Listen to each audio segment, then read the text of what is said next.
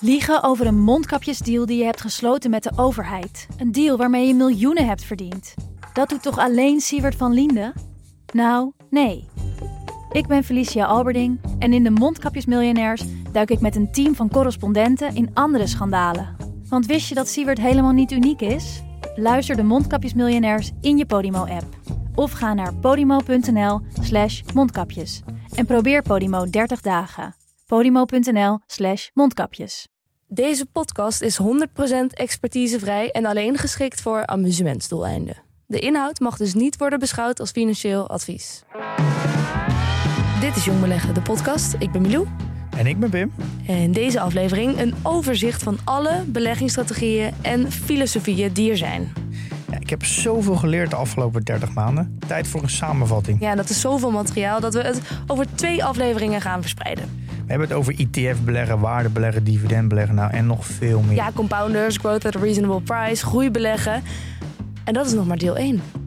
Nou, uh, laten we beginnen. Ja.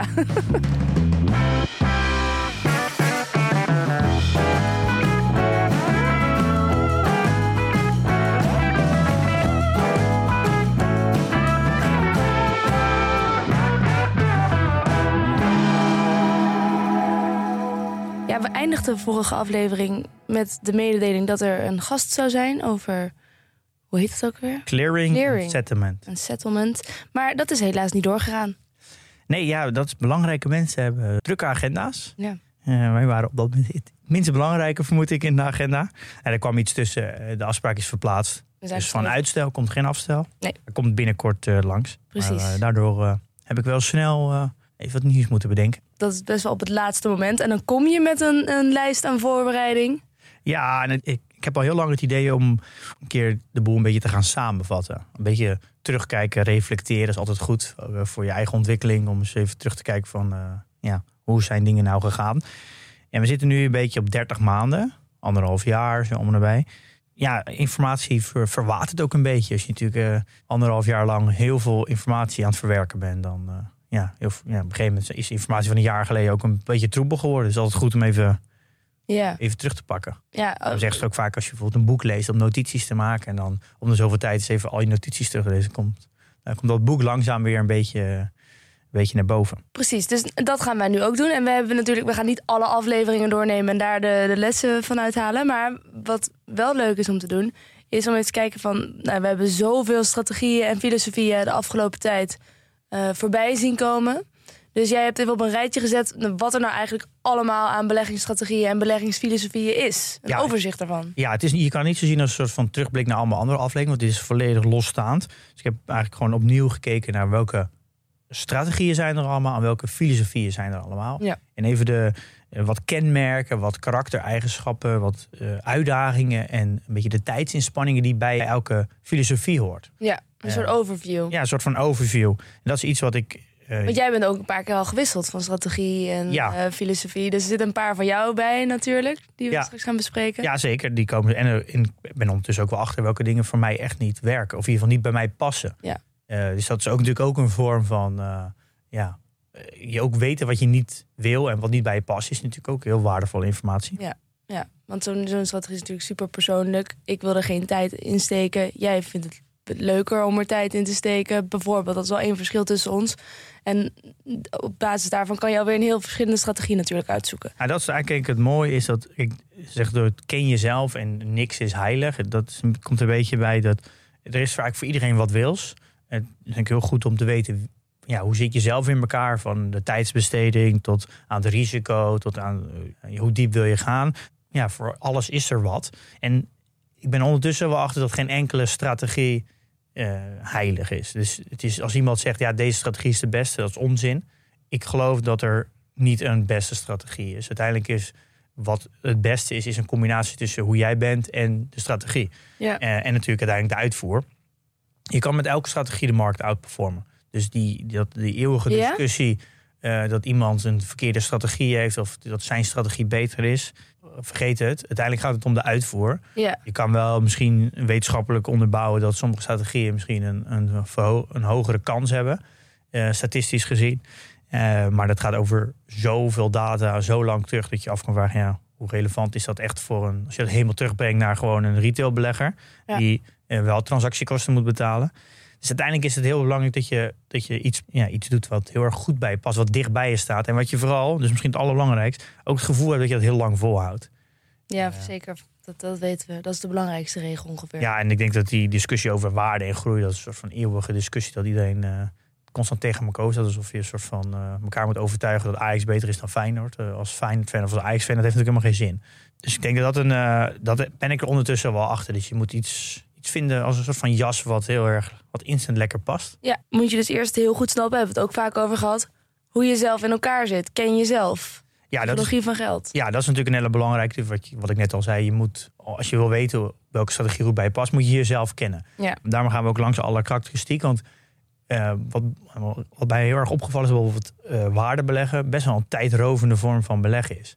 Dus daar Mhm. gaan we zo nog in detail op. En dat, dat is iets wat ik eigenlijk gaandeweg pas achter ben gekomen. En als je dus niet bereid bent om, om die wekelijks die tijd in te steken, ja, dan kan je zeggen, hey, misschien is het wel een strategie waar ik heel erg in geloof, maar past dus niet helemaal in de fase waar ik nu, in de fase waar ik nu zit met mijn leven. Eh, Dus dan zou je misschien een strategie iets moeten wijzigen. Of een gedeelde strategie moeten doen. Ja. Ehm, dus ik, het idee dat je dan, oké, omdat een waardestrategie heel goed past, moet ik, ga ik het volledig doen. Dat is dan helemaal niet handig, omdat je dan foutjes gaat maken. Omdat het niet matcht met wie jij op dit moment bent. Ja, precies. En kijk, uiteindelijk heb je natuurlijk altijd gewoon de fundamentele analyse die, ongeacht hoe je ook belegt, dat zal je altijd moeten doen. Daar ja, zit niet zoveel verandering in. Al zal bij de ene strategie het meer leunen op de cijfers, meer jaarrekening, meer waarderen. En zal de fundamentele analyse iets minder belangrijk zijn. En bij sommige type strategieën zal de fundamentele analyse veel belangrijker zijn. Ja. Zal het gewicht daar meer liggen dan op de, op de cijfers en de waardering. Ja, bij mijn strategie is de fundamentele waardering wat minder belangrijk. Ja, en eh, wat ook nog eigenlijk het, heel, heel handig is om veel meer kaders te hebben, is dat je. Het gaat uiteindelijk om je beleggingsuniversum verkleinen. Eh, Mhm. is, er zijn zoveel aandelen. Ik over 10.000, 20, 30.000 aandelen. Het is zo makkelijk als je, als je wat kaders hebt voor je filosofie en strategie, dat je al heel veel aandelen weghaalt. Eh, Ja, En eh, dat is natuurlijk al stap 1. Dus die verkleint gewoon heel erg de pool van aandelen waar je naar kijkt. Dat is sowieso handig als je al wat beperkte tijd hebt. En dan de volgende stap heb je ook nog je circle of, je circle of kunde. Eh, dus je circle of competence hebben we wel eens in het Ja. Engels. Die verkleint ook weer een heel groot gedeelte je, je selectie. En dan heb je natuurlijk daarna ook nog eens welke aandelen zijn dan ook op dat moment voor jou interessant om te kopen. Dus koopwaardig. Dus dan, zo, zo maak je eigenlijk elke keer die, die groep aandelen steeds kleiner. en dat komt eigenlijk al voordat je dus aan een beleggingsstrategie of filosofie begint. Nou, eigenlijk je beleggingsfilosofie en strategie zorgen dat die, dat die hele universe kleiner wordt.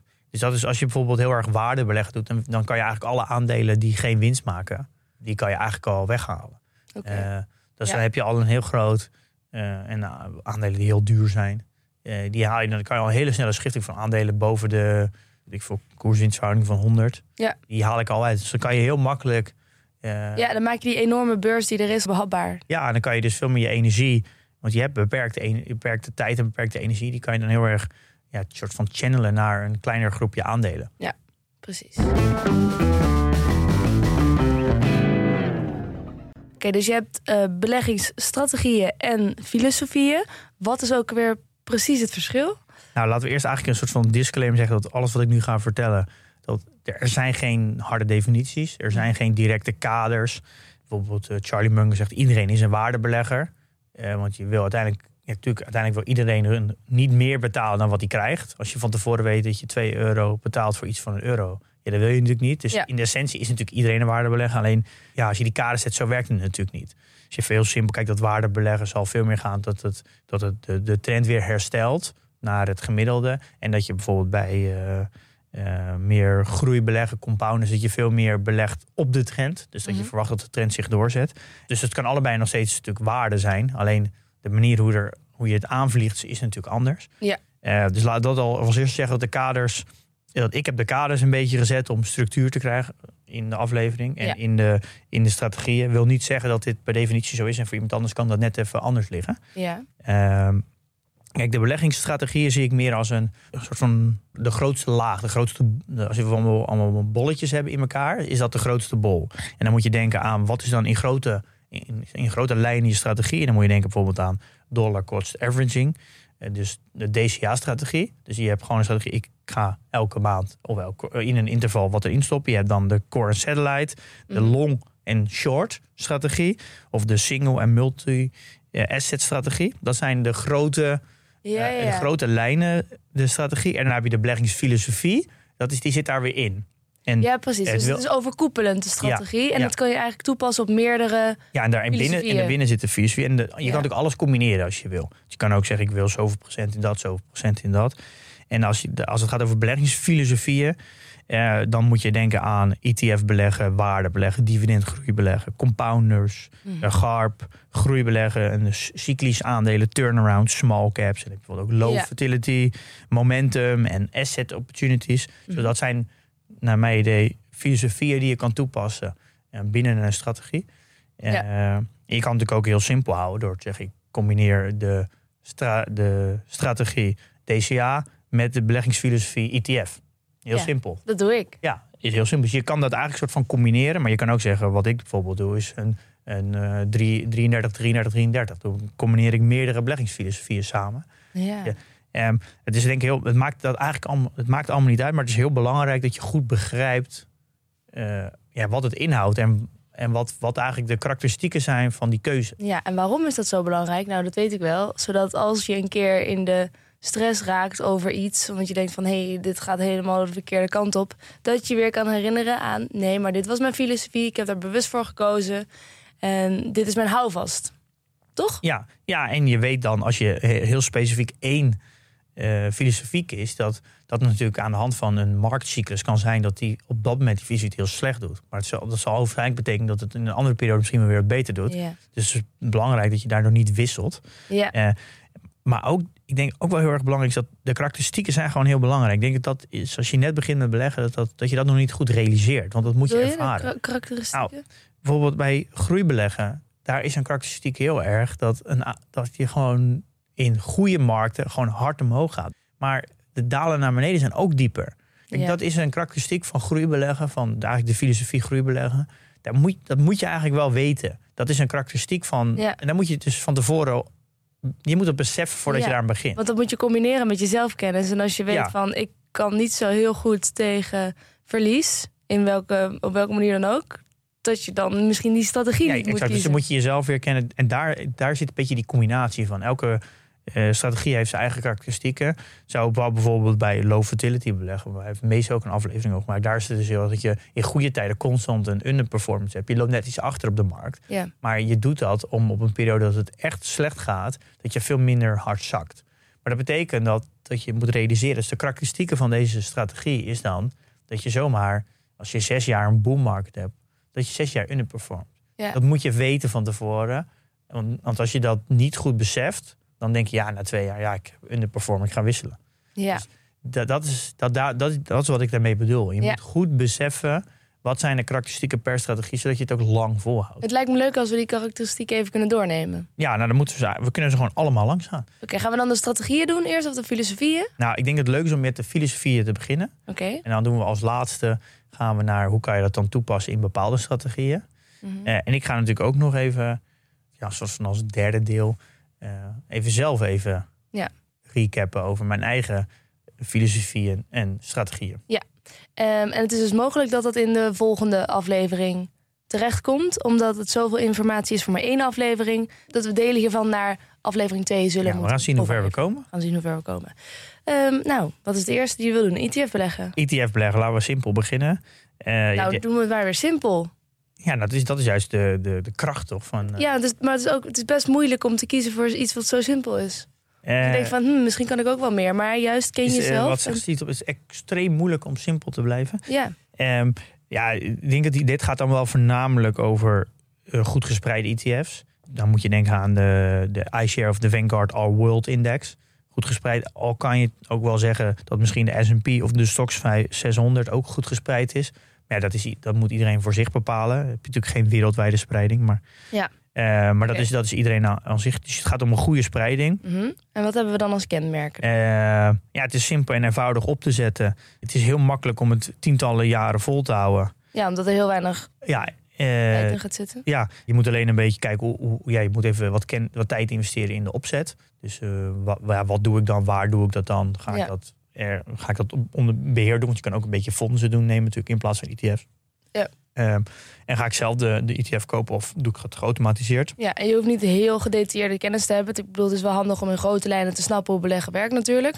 Maar je hoeft niet precies elk mechanisme helemaal... Nee, ik denk wel dat het belangrijk is dat je in grote lijnen wel weet hoe de markt werkt. Ja. Want je kan wel, als we het dan even hebben over de verwachting die je kan hebben met de, de is dat je natuurlijk exact de markt ja, eigenlijk naboot. Dus je gaat geen outperformance halen, maar ook niet echt een underperformance. Maar dat wil niet zeggen dat je niet 50% naar beneden kan. Er zijn hmm. periodes geweest dat beurzen ook, gewoon de brede beurs, ook gewoon 50% naar beneden ging. Ja. Dus ook al volg je met de ETF de markt, is een 50% daling nog steeds pittig. Hoe vaak gebeurt zoiets? Ja, ze zeggen dat 50% daling, dat is wel extreem hoor. Dat gebeurt gewoon één keer in, in een generatie. Wat bedoelen we met generatie? Nou ja, gewoon de millennials is een generatie, boomers is een generatie. Dus een generatie is denk ik 20, 25 jaar. Dat het een daling van 50% ja. Eh, in het verleden dan. Dus je moet wel e-, enigszins basiskennis hebben van de beurs. Zodat je weet dat de, dat de economie en de beurs een klein beetje samenlopen. Dat het ook wel eens een keer flink kan dalen. Dat je daarop voorbereid bent dat je niet uit die ETF's nog stapt. Dus een beetje basiskennis is wel belangrijk om niet in paniek te raken. Ja, ehm, ja ik denk dat de, de, uitdagingen niet heel hoog zijn bij een ETF. Vooral volhouden als het laag staat, denk ik. Eh, en probeer misschien te automatiseren door, en wat slimmer om mee om te gaan door bijvoorbeeld een agenda-item in te plaatsen, zodat je het niet vergeet. Waarom, vind je het, eh, waarom haal je dat puntje specifiek aan, die uitdaging? Nou, omdat namelijk per. Ik, heb, eh, ik probeer bij elke filosofie probeer de kenmerken, de, de verwachtings, dus een beetje performance, de uitdagingen en de tijdsinspanning aan te halen. Dat zijn een beetje de vier blokjes die ik nu ga doornemen. Ja, oké. En de dus, tijdsinspanning. Ja, ook niet heel. Het ligt een beetje aan hoe je het doet, maar ja, ik denk dat je het eh, in vrij beperkte tijd kan doen. Ja. Dus iedereen kent deze natuurlijk. Eén transactie per maand bijvoorbeeld. Ja, en dan kan je ervoor kiezen om dat te automatiseren of juist een agenda-item in te zetten als je salaris binnenkomt bijvoorbeeld. Ja. Dan gaan we de volgende is waarde beleggen. Daar hebben we het natuurlijk wel al veel over gehad. Ja, dus waarde beleggen als filosofie. Ja, eh, is dat je probeert bedrijven te zoeken die, ja, waar je minder voor betaalt dan waar je, wat je ervoor krijgt. En dan liefst ook nog eens met een een eh, margin of safety, dus een soort van veiligheidsmarge.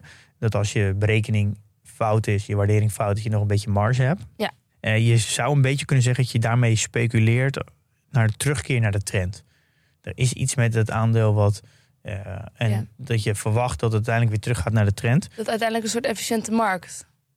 Ja, dat is wel een beetje waar je naar kijkt. Ja. En want de markt gaat in principe heeft altijd periodes met soort van over- en undershooting. Dus er zal altijd te veel uh, ja, zit even, hoe zeg je dat? Uh, Sentiment. Ja, enthousiasme in de markt zit. Er zal eh, tijden zijn waar de beurs heel pessimistisch is. Ja. Uh, nou, denk je dat nu zien dat er nu aandelen zijn. Vergeleken met in 2020, 2021 was dat niet zo. Maar nu, nu zijn er echt aandelen dat mensen echt denken, nou, dit, dit gaat nooit meer geld verdienen. Soms kan, een, kan er zoveel sentiment in de markt zitten dat iedereen denkt, nou, dit gaat nooit meer goed komen. Ja. Dus dat is een beetje. Eh, ehm, en ja, en dan kijk je, ja, je hebt dan een intrinsieke waarde. En soms is een aandeel overgewaardeerd en ondergewaardeerd. En wat je eigenlijk doet, is je koopt het aandeel als het ondergewaardeerd is. Op het moment dat het jouw berekende fair value bereikt, ja. verkoop je het weer. Ja. Wat wel voor mij een beetje de, vaak de kenmerken zijn, dat het zijn vaak niet de allerbeste bedrijven in de wereld. Het zijn vaak ja, hoe zeg de net niet aandelen. Omdat de allerbeste bedrijven altijd wel gewoon echt hoger worden. Nou ja, echt goede kwaliteit wordt vaker wel door de meesten herkend. Dus daardoor zijn de, de ja, kan dus vaak nooit echt de toppers met een flinke onderwaardering kopen. Mhm. Komt vaak ook wel in sectoren terecht. Niet vaak technologie, kom je daar vaak niet echt in terecht bij waardebeleggers. Die zitten in, eh, vooral in sectoren waar wat minder groei zit. Mhm. Bedrijven die wat langer bestaan. Ehm, dus dat, dan moet je rekening mee houden dat je dan ja, wat andere type bedrijven aan het, aan het onderzoeken ben. Dus dan moet je daar wel plezier uit halen om bijvoorbeeld een uh, PostNL te onderzoeken of een uh, Heidenberg segment of een DHL.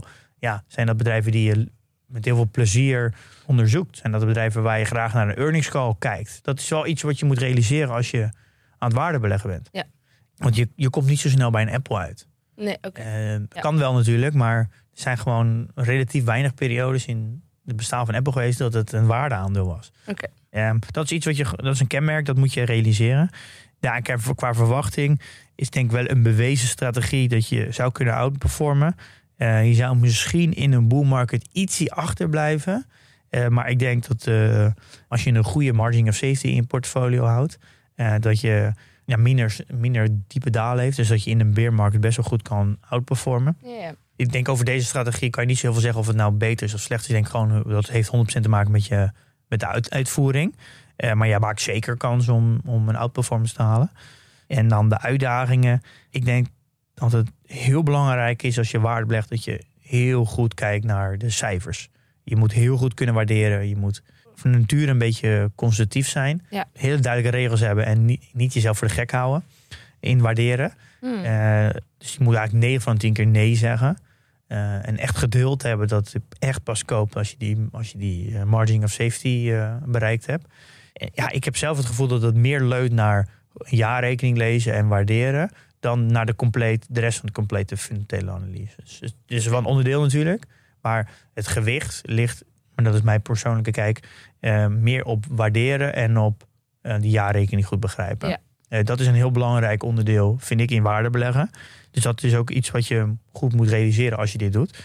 En qua tijdsinspanning, ehm, ja, ik vind het vrij intensief. Dat verschilt wel een beetje per periode. Maar je bent niet de hele tijd aan het handelen natuurlijk. Dus Nee, maar je, bent, je, je moet een aandeel verkopen als het op je fair value komt. Dat is een beetje het Ja. idee. Zodat je altijd een korting, dus een veiligheidsmarge in je portfolio. Dat is eigenlijk constant het idee. Dus constant die, die korting eruit halen. Ja.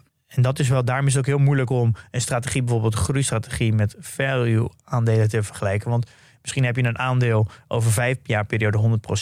Maar dan kan je niet echt een aandeel vinden van in de value categorie dat ook 100% doet. Maar het idee van value is natuurlijk dat je een aandeel koopt, waardeert en je gaat naar de fair value, verkoop je weer. Dus je kan in die vijf jaar tijd misschien ook wel vier verschillende aandelen hebben gekocht. En Ja, ook nog steeds 100% hebben gemaakt. ja, wat bedoel je met 100%? 100% rendement. Ja. Dus je, eh, het idee van, van waardebeleggen is dat het, je pakt gewoon eigenlijk constant een klein beetje rendement op een aandeel. En dan bereikt het weer zijn waardering. En dan ga je je fair value en dan ga je weer naar de volgende. ja, dus je moet ook telkens berekenen van zit hij op zijn ver Ja, en, en, en heel gedisciplineerd een aandeel verkopen. Ja. En weer een nieuwe terugkopen. Ja. Dus er kan periodes zijn dat het, de beurs een beetje vlak beweegt. Ja, dan Ja. gaat een aandeel niet zo snel naar zijn fair value. Ja. Kan je misschien een, misschien een periode van een jaar, twee jaar helemaal niks doen. Ja, Ja, dus, maar dit, dit kan dus een periode zijn dat, heel, dat je heel veel doet. Periodes dat je heel weinig doet. Ja. Ehm, het meest ideaal is natuurlijk dat een, ook een waardeaandeel natuurlijk meestijgt. Als je constant die waardering naar boven kan doen. Maar ja, dan... Dat zou kunnen, dat is het meest ideale. Maar dan kom je naar beneden en dan zijn het vaak niet echt de klassieke waardeaandelen. Kan wel, bijvoorbeeld in Dennis' portefeuille hebben we het vorige keer over gehad. Die heeft Google gehad. Ja. Die heeft hij dus nooit verkocht. Maar dat zie je ook, dat is niet, ook niet echt een klassiek waardeaandeel. Hij heeft het hem alleen op het juiste moment een keer gekocht ja. dat het binnen zijn strategie paste. Ja. Dat het met, die- met die korting, met die eh, margin of safety. ja precies. Ehm, dus dat is wel een beetje, ja, dat is wel iets wat ik eerst instantie niet wist toen ik begon aan waarde beleggen. Nee. Dat is ook de reden waarom ik meerdere strategieën in mijn portefeuille heb. Dit is, de, dit is voor mij de ideale manier om te leren wat zijn de karakteristieken per filosofie. Daarom heb ik waarde beleggen, groei beleggen en Ja. GARP. Nu weet ik heel goed wat voor effect het heeft als ik eh, ga waarde beleggen. En ik merk dat ik daar, ja, nou, we komen daar later op. Ik ga, ga later een soort van overal samenvatting geven van hoe ik het ervaren heb. Ja. Ehm, nou, de volgende dividend groei beleggen. Mhm. Ben ik natuurlijk eigenlijk mee begonnen. En eh, dat was eigenlijk een, ja, voor mij toen dat heel logisch, omdat het ja, belegt voor inkomen. Dat, dat is, dan maak je heel snel die link natuurlijk met, met huizen, met woningen, vastgoed. Je hebt maandelijkse huurinkomen, Ja. inkomsten. Nou, dat is natuurlijk ook met dividend. En dan heb je daar in dividend twee soorten. Je hebt dan de mensen die beleggen in meer dividend beleggen en dividendgroei beleggen. In het begin hadden we ook nog wel eens dat jij ging mededelen hoeveel dividend je had. ja, ja, dat klopt, ja. Dus de dividendgroei houdt in dat je vooral belegt op een, een dividend die elk jaar flink groeit. Dus het 10% plus. Waardoor je misschien een lagere yield hebt waar je mee start. Maar zo, als je dat lang vasthoudt, dan groei je daarin. Ja. Wordt automatisch vanzelf meer. En bij echt dividend beleggen beleg je vaak wat een hogere yield. Vaak 2,5, 3 starten mensen vaak. Daarboven is het aandeel interessant. Het dividend is wel bewezen dat het een heel groot onderdeel is van lange termijn rendement, omdat je dividend kan herbeleggen. Alleen, ja, mensen die dividend beleggen is vaak toch wel buy and hold. Maar het is toch een, dan zit je toch, heb je toch vaak aandelen die of heel, die soms echt heel duur zijn. En dan hou je ze toch vast. En heb je aandelen die dan, ja, die of soms wel weer goedkoper zijn als de dividend verlaagd wordt. Want dan krijgt de koers echt een knauw. Mhm. Het, ik voel toch bij dividendbeleggen heb ik toch altijd een beetje het gevoel dat ze zitten te wachten dat het dividend een keer verlaagd wordt en dan teleurgesteld zijn en dan flinke koersverlies hebben en dan weer eh, en, dan, en, ja, en, en dan verkopen. Het is denk ik een prima strategie die je kan, eh, die je kan, kan toepassen. Want het is, het is niet zo volatiel. Een dividend zorgt voor een demper. Want ja, je krijgt nou eenmaal dividend, eenmaal dividend. En als dat ook nog eens met in een acceptabele payout ratio. Dus dat, je, dat ze bijvoorbeeld maar 75% van de winst uitkeren. En ze zijn niet heel erg gevoelig voor economische uh, cyclus. Dan ja, is dat gewoon een demper. Want de koers gaat, kan op een gegeven moment niet te ver naar beneden. Want dan krijg je, je gaat geen nooit 15% rendement krijgen als het een betrouwbaar dividend is. Dus dat is het mooie aan dividendaandelen. Het vormt gewoon, het vormt gewoon een hele goede ja, soort van bumper. Ja, dus het vertraagt gewoon de val. Ja. Ehm, dus dat is, en je hebt natuurlijk het Lindy-effect. De aandelen die dividend kunnen uitdelen, die bestaan al heel lang. En als je heel lang bestaat, dan heb je, gaat het Lindy-effect spre- spreken natuurlijk. Iets wat, langer, het iets weer? langer, wat langer bestaat, is de kans dat het ook nog langer gaat bestaan, is groter. Ja. Ehm, dus een beetje hetzelfde als een boek 10 jaar bestaat, is de kans groter dat het boek er na 20 jaar nog steeds is. Ja. Dan dat het boek die dit jaar bestaat, over 20 jaar nog is. Ja. Dat is ook wel, zijn wel voordelen. Het is, dividend is in essentie natuurlijk gewoon een. Je hebt gewoon vrije kaststroom en je kan wat met de winst doen. En dividend is daar natuurlijk een onderdeel van. Dus je kan ook wel zeggen, het is een beetje eh, ideeënarmoede. En waar je denk ik vaak bij dividendaandelen heel goed moet uitkijken dat het niet. Op een gegeven moment, als ze natuurlijk steeds meer uitkeren, dan wordt er steeds minder herinvesteerd, waardoor groei steeds moeilijker wordt. Ja. Waardoor er steeds meer geoptimaliseerd gaat worden om winst te verhogen. Maar dat heeft ook zijn limieten. En dan kom je op een gegeven moment in zo'n fase dat je dat innovatie er een beetje uit is. Dat, je, dat, er, dat het bedrijf ver genoeg geoptimaliseerd is. De omzet groeit niet meer. En dan zit je eigenlijk een soort van vast. En dan is het natuurlijk eigenlijk wachten op één tegenslag. En dan wordt het, gaat het dividend naar beneden. Dus het, je wil het liefst natuurlijk een combinatie dat de het bedrijf blijft groeien. Maar dat er ook nog steeds dividend wordt uitgekeerd. Dan heb je natuurlijk dan heb je een soort van ideale sweet spot. ja. Dan, zou het heel, dan kan een bedrijf het heel lang volhouden. Maar dat is wel een beetje een unieke combinatie, toch? Nou, er zijn, ja, er zijn best wel wat bedrijven die, eh, die dat kunnen. Dus dat Zoals? is, eh, nou, ik denk dat kom je heel erg bij de, de Johnson Johnson, denk ik, uit. Een beetje die hoek, de aristocrats. Ja. Eh, nou, bijvoorbeeld Coca-Cola is er ook een, maar die heeft echt moeite met McDonald's. Maar die heeft echt moeite om hun omzet te kunnen verhogen. En Ja. die is echt eh, een jaarlijkse dividend te verhogen, gaat echt met centen. Eh, Ja. Dus dat is, ja, dan op een gegeven moment zie je zo- zo'n einde van zo'n cyclus ja. van zo'n bedrijf. Maar het is een, eh, een prima strategie. eh, Het geeft wel heel veel rust. Ik denk dat dat een hele fijne vorm van beleggen is. Het, Vanwege het dempende effect. ja, het geeft heel veel rust. Je gaat, je gaat gewoon prima mee met de markt. Het effect naar beneden is vrij klein. In een beermarket heb je ook nog eens vaak 3% eh, extra cash. Want dat krijg je uitgekeerd als dividend. Ja. Dus dan kan je er weer herbeleggen tegen lagere koersen. Ja. Je krijgt inkomen. Je focust meer op je inkomen dan op je koers. Het, geeft, het, het is wel een, een strategie die, die wat, rust, wat rustgevend is. Eh, dus- En heel concreet, tastbaar bijna. Ja. Omdat je daadwerkelijk iets uitgekeerd En krijgt. het leunt iets minder op de fundamentele analyse, omdat je eh, ja, best wel goed kan kijken naar de, de dividend, betrouwbaarheid, track record. Ja. Dus je hebt- het is een, ik snap dat wel dat mensen deze strategie toepassen. Dit was uit aflevering 5, hè, toen jij het hierover over had. Dit Ja. was echt het begin van jou. Ja, dat klopt. Die ben ik mee begonnen. Dit, Ja. dit is ook wel echt een buy and hold strategie als je het goed toepast. In de, in het meest ideale scenario. Ik denk Ja. wel dat als je dit goed wil toepassen, zul je toch wel op tijd afstand moeten nemen van aandelen. Om te zien, die dividend is niet meer helemaal houdbaar. Mhm. Eh, en misschien als het aandeel echt heel duur is, dat je er misschien iets mee doet. Positie verkleint of toch verkoopt. Ja. Eh, want ja, dat is wel als het dividend verlaagd wordt. hebben we met Shell gezien. In de coronacrisis, die kon het dividend niet meer vasthouden. Die, werd- die, liet, ja, die was eigenlijk zijn status kwijt. Nou, dan krijgt het aandeel echt een dreun naar beneden. Ik denk dat dat voor dividendaandelen, de echte klassieke dividenden, misschien het, het grootste gevaar is. Kunnen ze hun dividend nog, eh, nog blijven betalen? Ehm, en qua tijdsinspanning, ik denk dat dit een vrij passieve vorm van beleggen is. Los aandelen is never nooit passief, maar dit is een Mhm. vrij passieve vorm. Omdat er geen techni- zo'n fundamentele analyse... Nou, dat moet er wel, maar je, eh, als een bedrijf gewoon elk jaar zijn dividend verhoogt met kleine stapjes. En het, eh, het, ja, het is groei is goed in te schatten. Dus een beetje iets, misschien iets meer dan hoe de wereldeconomie groeit. Dan hoef je natuurlijk niet zo heel veel te doen. Dat is vrij goed te Ja. managen. Ja, je hoeft niet zoveel te verkopen, zei je net al. Ja, dus eh, ik denk dat dit- je kan, je moet misschien wel, je moet wel constant kijken natuurlijk, maar je hoeft- is qua handelingen vrij beperkt. Oké. Ehm, dus dit is, ik snap wel dat veel particulieren dit doen. Ik, dit is qua wel goed te combineren met een baan. Oké. Dan hebben we de, de compounders. Als een eh, filosofie investeren in compounders. Dan hebben we natuurlijk al, eh, nou, het voelt als gisteren dat we het erover gehad hebben. Ja, Dus daar, die, moet je maar, die aflevering moet je eigenlijk maar even terugluisteren als je daar nog niks van weet. ja vorige Eh, aflevering. gaat eigenlijk naar bedrijven die, die elk jaar al hun vrije kaststroom herinvesteren. tegen een hoger rendement, waardoor het nog meer wordt. En dat geld wat ze dan een jaar daarna weer hebben, weer kunnen herinvesteren. Wordt weer meer. Dus eigenlijk het compounding effect in je portefeuille, maar dan in een bedrijf. Ja. Hoe, hoe mooi wil je het hebben in het beleggen eigenlijk? Ja, dit is, naar mijn idee is dit echt de utopie van beleggen. Ja? Vind, dat is in ieder geval, vind ik. Omdat het compound interest idee in het beleggen, dat er in het bedrijf dit- zelf zit. Ja, dit is naar mijn idee echt buy and hold. Ja. En dit is eigenlijk, als je beleggen zou omschrijven, denk ik dat dit zou je eigenlijk zeggen. Als je het heel simpel aan iemand zou uitleggen, bijvoorbeeld aan een kind, zou je zeggen: wordt aandeelhouder, wordt mede-eigenaar van een prachtig bedrijf dat de komende twintig jaar gaat groeien. Ja, en ja, blijf daar aandeelhouder van.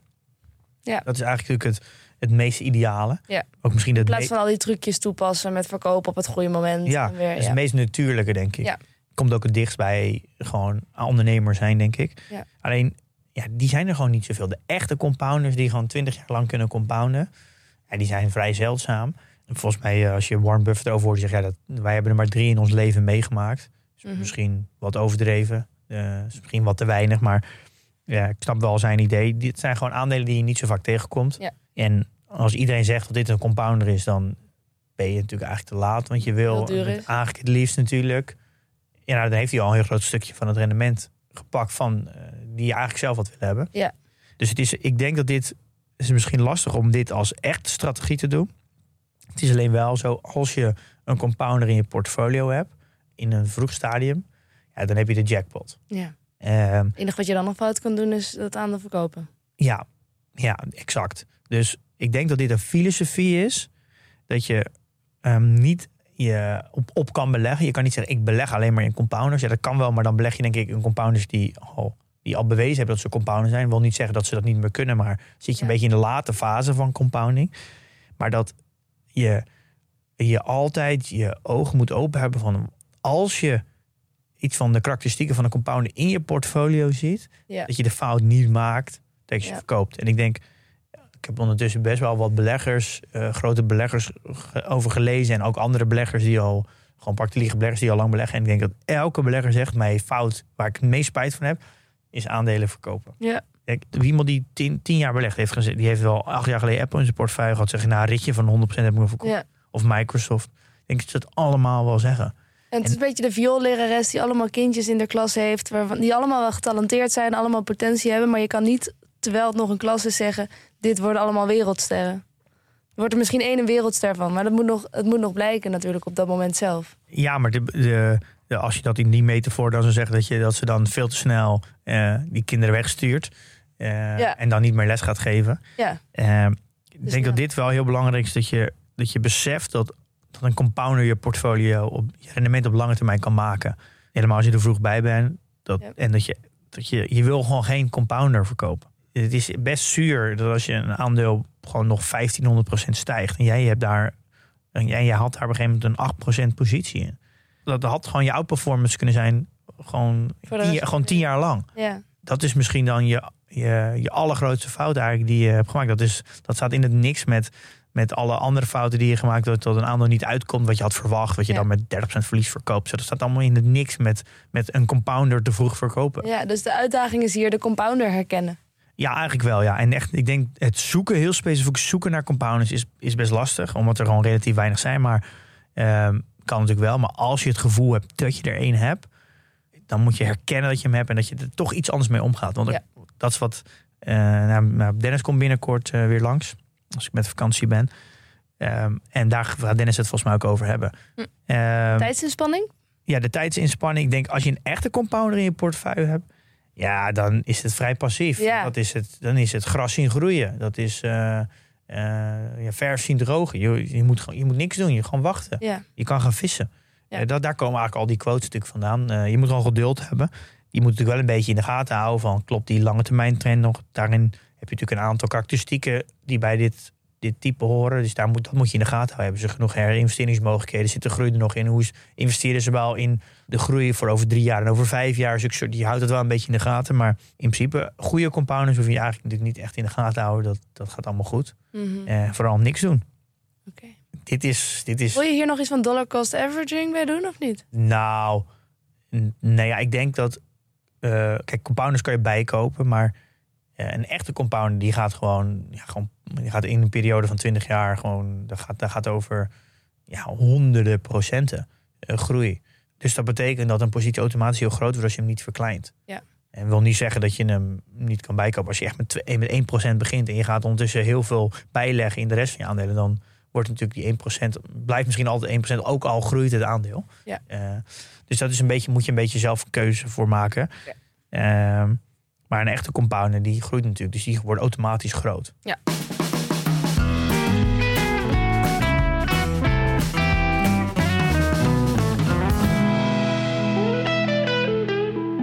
En de volgende filosofie. Eh, growth at a reasonable price. Dus Ook heel veel over gehoord. Ja, dit is, dit is echt wel een beetje een soort van filosofie voor de laatste jaren. Het is een beetje een combinatie tussen groei beleggen, daar komen we zo op, en waarde beleggen. Ik- Heel veel echte, de, de wat oudere beleggers, die zien dit helemaal niet als strategie. Oh. Maar waar het een beetje in zit, mij, voor mij is dan de, de, de lijn is dat groeibeleggen gaat voornamelijk over. Ja, dus er is, dan is het bedrijf nog niet in de winstoptimalisatiehoek. Dus dan is het vooral bezig met marktaandeel veroveren. Eh, totaal niet efficiënt. Het, het is helemaal niet bezig met, een, met efficiëntie optimaliseren. Eh, maar bij GARP zit je daar wel veel meer. Er is al de, de, de, outlines van de optimalisatie van het bedrijf is al een beetje begonnen. Maar er zit nog wel groei in. Dus een beetje groei tussen de 5 en de 15 procent. Mhm. Al een beetje iets aan de, eh, een beetje aan de bovenkant van die, wat ik, aan die range die ik net vertel. Eh, dus dat, je kan toch wel niet spreken van waardeaandelen nog. Eh, bij waardeaandelen is meestal de groei er wel uit. Ja. Dus het zit een beetje in, de, in die hoek nog. Het kan nog heel veel pakken in de vorm van organische groei. Het kan nog heel veel pakken van eh, de optimalisatie, het bedrijf verder optimaliseren. Dus het, is, het zit een beetje in die. Het is iets veiliger ook, omdat het een bewezen verdienmodel heeft. Het al een bewezen inkomstenstroom, dat groeit ook nog. Dus het, zit, het is een iets veiligere. eh, het is toch groei, maar niet, met iets minder risico. Niet super volatiel. Ja, zo zou ik het wel een beetje zien. En Ja. wat ik zei bij waardebeleggen zijn het vaak, ja, misschien niet de allerbeste bedrijven. Zou het bij Garp wel kunnen, want je, je gaat de waardering heel erg aanpassen aan de groei. Eh, Ja. En dat is wel voor mij een belangrijke kenmerk, is dat als je eh Garp aandelen gaat waarderen, hou je heel erg rekening met groei in je waardering. Wat is er al ingeprijsd? Ja, ja ook, maar ook en, en je doet een groeivoorspelling. Je doet heel erg een, en dan ben je niet heel erg consultief. Je bent wel aan het kijken van ja, wat is wel echt een realistische groei. Ja. En dan ben je dus veel meer kijken naar de trends. Waar gaat het bedrijf Ja. naartoe? Wat, zijn de, wat doet de, de, de markt qua groei? Eh, Het klinkt wel als een iets gecompliceerdere filosofie.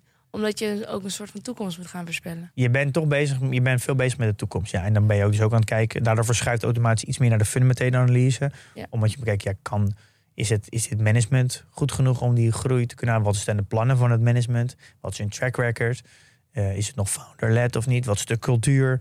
Ja. Eh, in welke markt begeven ze? Zitten ze al, hebben ze al een nieuwe markt aangeboord waar nu groei in zit? Dus als je bijvoorbeeld even kijkt naar eh, Microsoft, die heeft natuurlijk de cloud-divisie waar nu heel veel groei uitkomt. Ze hebben nu de advertentiebusiness aan het opzetten. Nou, bij Apple heb je bijvoorbeeld de services, ook ads die ze nu aan het groeien zijn. Ze hebben ze, heeft het bedrijf al een soort van divisies lopen die nu nog heel klein zijn, maar waar heel veel groei in zit. Zodat Ja. je een beetje een schatting kan maken over de toekomstige groei.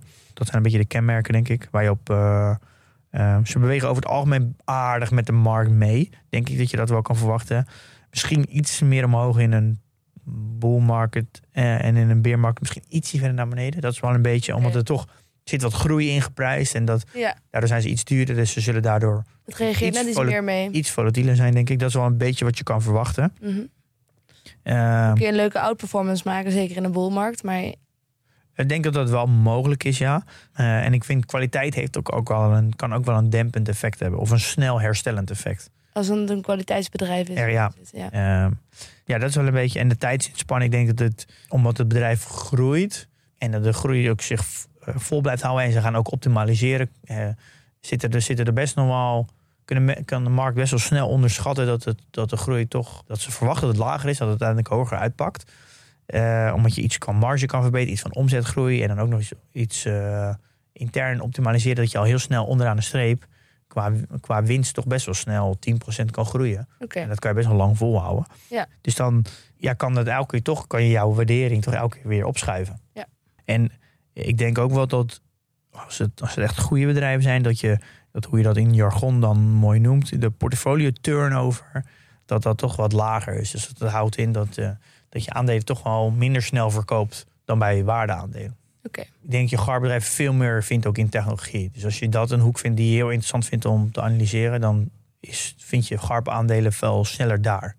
Waarde-aandelen vind je minder snel in de technologiehoek. Oké, dus dat is growth at a reasonable price. Dan hebben we nog een volgende filosofie, dat is groei beleggen. Wat is dan het, precies het verschil daarmee? Ja. an unreasonable price? Nou ja, groei is, voor mij gaat groei, is volgens mijn definitie, dan heb je eigenlijk ook nog een overtreffende trap en een story beleggen. En dat, dat zie je nu niet zo heel veel, maar dan, dat is echt een beetje de venture capital van de beurs. Dus de bedrijven die echt nog helemaal geen winst maken en waar je het echt moet kopen op een, op een verhaal. Ja. Daarom story. Ja. Bijvoorbeeld bedrijven die heel erg nu in de, in de 3D-printing zitten en aerospace en zo. Dat zijn allemaal, dan moet je echt een groot verhaal Ja, hebben. En ook het kan enorm groeien, maar het is nog ja, wel en ook allemaal elektrische auto's. Theorie. dat is nu dan niet meer. Dat was dan een paar jaar geleden. Ja. En bij groei, dat is dan een beetje de overtreffende trap. Dat is waar vooral normaal eh, durfkapitaal in zit. Ja, dat dat gebeurt nog- vooral buiten de beurs. Ja. Maar in een beetje de ex, ja, soms heeft de beurs wat excessen en dan verschuift dat ook naar de beurs. Bijvoorbeeld eh, NX eh, Filtration, volgens mij. Dat Mhm. is in Nederland een bedrijf. Dat is toch wel. eh, dat zit wel een beetje in de hoek van storybeleg. Het heeft nog geen omzet. Het heeft wel heel veel. eh Avantium volgens mij ook heeft een idee dat ze een fabriek op gaan bouwen. En ze hebben daar nog een idee dat ze daar volgens mij bepaalde plastic flessen kunnen maken die bepaalde recyclebaar zijn. Of Ja, ik weet niet exact, maar dat, dat is wel een beetje een, een story beleggen, vind ik. Want ze maken nog helemaal geen omzet, nog niet bewezen dat, dat dit echt... Het is echt een verhaal. Je koopt dit aandeel echt op een verhaal. Ja. Eh, biotech hoort daar ook wel een beetje in, vind ik. En dan bij groeibeleggen, dat is misschien iets lager. Daar, daar zitten bedrijven die echt alleen maar bezig zijn met groei. Groei, groei, markt, positie veroveren. Eh, totaal niet bezig met optimaliseren. En, de bedrijf is eigenlijk maar twee dingen bezig. Sales en marketing en productontwikkeling. ja. Eh, dus je zal ook zien dat, dat ze onderaan de streep verlies draaien. Omdat ze gewoon extreem veel, dus veel van hun omzet een hoog percentage uitgeven aan sales en marketing. Soms kan dat wel eh 20, 30 procent zijn. Ja. Eh, wordt totaal, echt totaal echt gewoon volledig inefficiënt gerund. Wordt totaal niet, wordt gewoon maakt ook helemaal geen winst. honderden mensen worden, worden aangenomen elke maand. Eh, en eh, er komt natuurlijk, het begin met de periode, eh, onwijs veel adverteren, er komt een periode dat, dat die markt gaat consolideren. En dat er dan in één keer behoefte is aan winst. En dan wordt de boel geoptimaliseerd. En dan verschuift het langzaam, als dat ook echt gebeurt, dan verschuift het langzaam naar mede naar GAR. Want je kan dan niet meer kaart blijven groeien. Dit is wel wat we bij veel bedrijven hebben gezien de afgelopen Ja, ik denk dat jaren, Just Eat daar ook wel een mooi voorbeeld, voorbeeld van is. Dat is natuurlijk, alles was geoorloofd als het maar groeide. Ja, en Uber? Uber natuurlijk ook. En maar er zijn heel veel van die techbedrijven die, eh, die dat hebben gedaan. En waar hier vooral de kenmerken in zit, dat je heel erg kijkt naar de TAM. eh, wat is de bruto marge? Wat, is de, eh, wat voor marge kunnen ze uiteindelijk halen? Ja. Wat als ze de sales en marketing, de SME en de R&D kosten naar acceptabele niveaus brengen. Dus gewoon, eh, nou ja, het een paar procent van de omzet. Dan wat blijft er dan aan, eh, aan netto marge dan over? Dus je kan een soort van projectie maken van hé, wacht even, als, een, als ze de, naar, no- over tien jaar naar normale percentages gaan die breed geaccepteerd zijn, wat, voor, wat blijft er onderaan de streep aan, aan netto marge over? Met vooral, en dan is jouw uitdaging eh, als belegger, als ze dat doen, gaan ze, houden ze dan nog steeds die marktaandeel. Dus Ja. verliezen ze geen marktaandeel als ze gaan optimaliseren. Dat is eigenlijk je fundamentele analyse. Is het bedrijf zo sterk dat als ze gaan optimaliseren, dat ze een marktpositie houden? Ja. Eh, dat is denk ik wel een hele belangrijke vraag bij, bij groeibeleggen. Eh, want kijk, omzetgroei, omzet is heel makkelijk te koop. Eh, alleen de kwaliteit van goede omzet, kan je dat op lange termijn omzetten naar, naar winst? En ik denk dat, oh, gelijk maar reflect- reflecteren, dat is voor mij, dit is echt een, dit is een denkproces die ik niet heb toegepast. En dat wist ik eigenlijk toen nog niet goed genoeg bij Just Eat. Daar ging het vooral om omzet, omzet, omzet. En dat, dat deden ze ook heel goed. En ik heb die vertaalslag nooit goed bewust gemaakt dat als, ze, als dat een keer stopt en ze gaan optimaliseren, kan dat dan ook omgezet worden naar winst. En als dat omgezet naar winst, houden ze dan nog steeds hun marktpositie? Gaan ze daardoor niet krimpen? Ja. Eh, dus de, de, wat is de kwaliteit van de omzet nu? En dat is denk ik een hele belangrijke vraag bij groeibeleggen. En je zit dus in een veel onzekere, ja, je zit in een onzekere positie met dit aandeel. Want als dat niet lukt, dan ja, dat heeft niet echt een bodem. Het, het heeft geen, als het geen winst heeft, heeft geen bodem. Want dat is in principe, ja, het kan gewoon failliet gaan natuurlijk. Ja. Eh, het heeft Ja, geen wel effect in de vorm van winst of eh, dividend of eh aandeleninkoop. Ja. Eh, dus de verwachting, ja, wat kan je verwachten? Ik denk dat in, in eh, goede markten kan je gaan verwachten dat deze aandelen het heel goed doen. Dus, Mhm. Nou, dat hebben we ook gezien. Eh, in slechte markten, dat zien we nu ook. Dan gaan deze aandelen echt met gemak 40, 50% naar beneden. Ja, Dus, hou ja. rekening. En of het nou terecht is of niet, hè, dat maakt in principe niet uit. Nou, er gaan, alle aandelen gaan bijna mee dan. Ja, dat- dus daar zit ook wel een belangrijk verschil met eh, growth at a reasonable price. Het is veel volatieler. Ja, veel hier. Omdat natuurlijk growth at a reach maken winst, naar mijn idee. Ja. Dus dempend. En ja, geen winst eh, betekent gewoon eh, geen, ja, geen bodem. Dus dit is wel een beetje een filosofie voor de daredevils. Nou ja, je moet, je moet, gewoon, je moet, dit, je moet dit gewoon realiseren. Dat dit het effect is. Ja, dat moet, dat moet je gewoon beseffen. Dit, dit, is, heel, dit is heel belangrijk. Hier kan je nog steeds mee markt outperformen met deze strategie. Alleen het zal veel bewegelijker zijn. Daar zal je mee moeten omgaan. Of je zou daar beter op moeten anticiperen. Ja. Eh, en ik denk dat heel erg de uitdaging is dat je niet betaalt voor de hype. Hier is het heel belangrijk om, om onafhankelijk te denken. Want het is heel snel dat, dat deze aandelen gaan heel snel, kunnen heel snel hard omhoog gaan. Dat iedereen denkt, oh, dit wordt, het wordt veel over gesproken. Aandelen die hard stijgen, krijgen gewoon veel meer aandacht. Ja. Ja, en je, er is gewoon weinig bewijs dat dit gaat lukken. Dus je, het zijn vaak bedrijven die natuurlijk in een nieuwe industrie zitten. Want daar, ja, daardoor kunnen ze hard groeien. Want er is, ze hebben een soort van eh, ja, groot maaiveld voor zich. En ze moeten, of een jungle voor zich. En ze moeten zelf het pad nog vinden. Dus, maar dat betekent wel dat je heel ver kan lopen. Er zijn nog geen pa, ja, ge- gecreëerde paden. Daarom kan het zo hard groeien. Ja. Ja, je, je, moet heel, ja, je moet toch anders naar zo'n bedrijf kijken. Je kijkt dan, misschien kan kennis van de industrie kan jou als voordeel brengen. Je kijkt heel naar de cultuur. Dan zit het qua cultuurwijs goed in elkaar. Wordt het goed geleid? Wat is de, de, filosofie, ja, wat is de visie van het, van het bedrijf over vijf en over tien jaar? Is dat realistisch? Eh, ja, en gaat, het, eh, gaat zo'n bedrijf uiteindelijk echt goed winstgevend worden? En want Mhm. daar is, is vaak de prijs wel naar. Eh, ja, dat is een beetje de million dollar question hè, bij, Ja. bij groeibeleggen. Gaat er Ja. veel tijd in zitten? Nou ja, ja, ik denk het wel. Ik denk dat als je dit, dit, ja, ja, dit is wel, je moet het wel leuk vinden. En ik denk dan voelt het niet heel snel als tijd, want het is, ja, het is wel heel leuk om groeibedrijven te analyseren. Ja, het, is gewoon heel, ja, het zijn vaak nieuwe bedrijven. Je leest er veel, je bent vaak ook consument ervan. Dus het maakt het, maakt het interessant om te volgen, denk ik, voor Ja. de meesten. Ja. Dus de tijd is spanning. Ik denk wel, als je, dit, als je een paar goede aandelen hebt, dat het wel, wel buy and hold kan zijn. Want het heeft natuurlijk een hele lange runway. Een aandeel wat klein is, wat nog hard groeit, zou in theorie natuurlijk de nieuwe Apple kunnen zijn. Dus Ja. zou dus heel lang mee kunnen gaan. Precies, ja. Dus je, daar, dat zou betekenen dat je, dus, dat je hem heel lang vast kan houden. Ja. Eh, maar dat, eh, ik denk wel met, mm, eh, dat als het, als het verhaal niet helemaal klopt, dus het, het groeit hard, maar het moment dat de sales en marketing naar beneden gaat, omdat ze gaan optimaliseren en instant stopt de groei, Ja. dan, heeft het dus helemaal, dan kan het organisch dus niet meer groeien. Dus dan moeten ze eigenlijk al hun klanten kopen. Ja, dan zijn, dan, die moeten wel kort op zitten. Want dat is wel het moment dat je eigenlijk gelijk weg moet zijn bij zo'n aandeel. Ja, ja. Eh, Spannende filosofie. dus je, je moet er wel kort op zitten. Ja. En ja, en het is heel volatiel, hè, deze aandelen. Ja, daarom. Ja. Dus eh, Uitkijken. ja, dus ik, ik, ik ben hier wel. Je zou zeggen, hey, groeibeleggen is heel leuk. Ik, heb, ik ben, kom hier toch wel een beetje van terug. Maar eh, ik ben daar toch wel wat. mijn mening is daar wel een beetje over veranderd. Ik denk, we zijn nu ongeveer halverwege bij het bespreken van de eh, beleggingsfilosofieën. Ehm, dit waren een beetje de usual suspects. Hè? Ik heb deze allemaal vaak voorbij horen komen. Er staan er nog meer, zie ik in het lijstje, die iets minder bekend zijn.